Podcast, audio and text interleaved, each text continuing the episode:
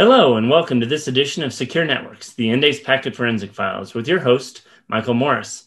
This week's special guest is Tim Dudman, Senior Principal Consultant at RiskAware. Tim, welcome. Thank you for joining. Why don't you tell us a little bit about yourself and your background? Thanks, Michael. Yeah, it's a pleasure to be here. So, at RiskAware, we develop incident and risk modeling solutions across a number of domains, um, including marine, cyber, and bio. Uh, right now, we're also supporting the UK government's coronavirus response with some pandemic modelling and, and analytics as well. Um, myself, I've worked at RiskAware since 2004, and I've been cyber program lead since 2017. Um, and that's primarily involved uh, leading the development of RiskAware's cyber mission resilience analytics and cyber attack prediction capabilities, all under U- um, UK defence funding. And those projects have involved quite a lot of collaboration with academia and industry here in the UK, as well as involvement with various NATO research groups internationally.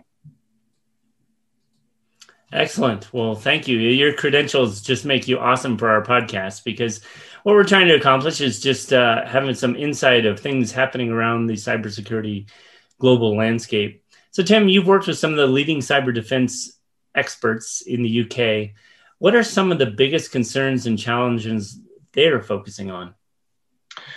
So, the experts we work with here in the UK include scientists at the Defence Science and Technology Laboratory, as well as military advisors and operational cyber teams. We're also um, collaborating with experts from MITRE and MIT in the US through NATO workshops, but the challenges faced on both sides of the Atlantic are broadly the same. One of the key challenges is understanding cyber risk to improve the resilience of military missions. That involves understanding the critical points in cyber dependent systems, the relevance of cyber activity on operations, and being able to convey cyber situational awareness to commanders is also a key concern. Another challenge is being able to predict the most likely cyber attacks and, and optimal defensive actions. And that's really because past approaches have generally been reactive relying on um, blacklists, virus signatures, things like anomaly detection. So there's there's very few deployable tools at the moment that actually have a predictive capability. Okay, excellent. Um, so through those collaborations uh, with industry and academia and the UK defence funding, what are some key capabilities the UK government is really wanting to leverage? So in the in the R and D areas that we commonly work in, um, they, they, focus on a range of, of key capabilities, um, including user interfaces that provide support to decision making through visual analytics, um, solutions that provide commanders with the context of cyber activity in relation to their mission, um, the use of network traffic capture data, network vulnerability scans, software vulnerability databases, and also the use of cyber threat intelligence, things like adversary attack patterns and tactics, techniques, and procedures, or TTPs. Okay. So tell us about how you see these capabilities being leveraged in the commercial sector. Yeah. So although our services are designed to run with fully interactive user interfaces in a defense deployment, they also have APIs that provide access to the full capability. Okay. So at RiskAware, we're forming partnerships with IT and cybersecurity providers to integrate our capabilities into established platforms and dashboards. We're also investing in our capabilities internally in order to scale them up for use on enterprise systems. Excellent. What do you see some of the being some of the biggest gaps in cybersecurity capabilities in, in some key sectors? So I think I think determining the impact of cyber attacks and being able to predict future attacks are probably capability gaps in all sectors. Mm-hmm. Um, we also look at attack paths rather than vulnerabilities in isolation, which allows us to optimize network hardening strategies. And that reduces the likelihood of critical assets being compromised um, with the minimal amount of patching. Um, and we can also measure improvements in resilience as mitigations are applied. So, one sector we're targeting is the critical national infrastructure sector. Okay. So these are large organizations with complex business models or processes, right. similar in a lot of ways to military missions. Yeah. So they also have constraints on which services can be patched. So attack path analysis allows threats to be mitigated in a more intelligent way.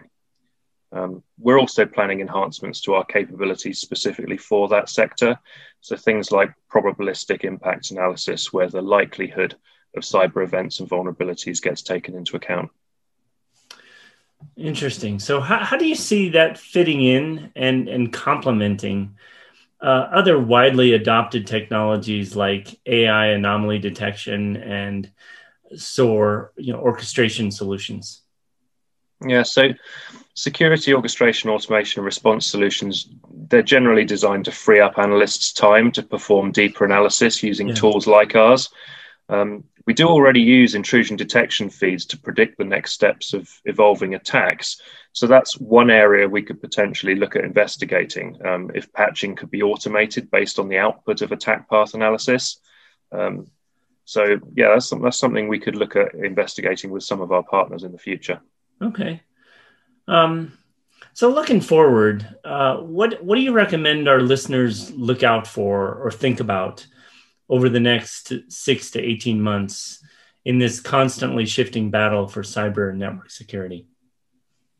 Yeah, I'd say definitely look out for tools that consider attack paths and also the business impacts of cyber attacks, um, and any tools that can predict cyber attacks before they happen. Um, at RiskAware, we're also starting to look at whether adversary and active defense TTPs can be used for cyber exercise planning. Okay. So that's another area that might find its way into the commercial sector from the defense sector. Outstanding. Tim, your insights into government uh, work and security defense planning is just tremendous. So, I really want to thank you for joining and sharing your thoughts uh, in how to better secure networks. We'd ask our listeners to tune in next time for another edition of the Endace Packet Forensic Files. For more information about Endace's network packet capture platform and our integrations with our Fusion technology partners, please go to endace.com. Again, Tim, thank you for joining and have a great rest of your day. Thanks. It's been a pleasure.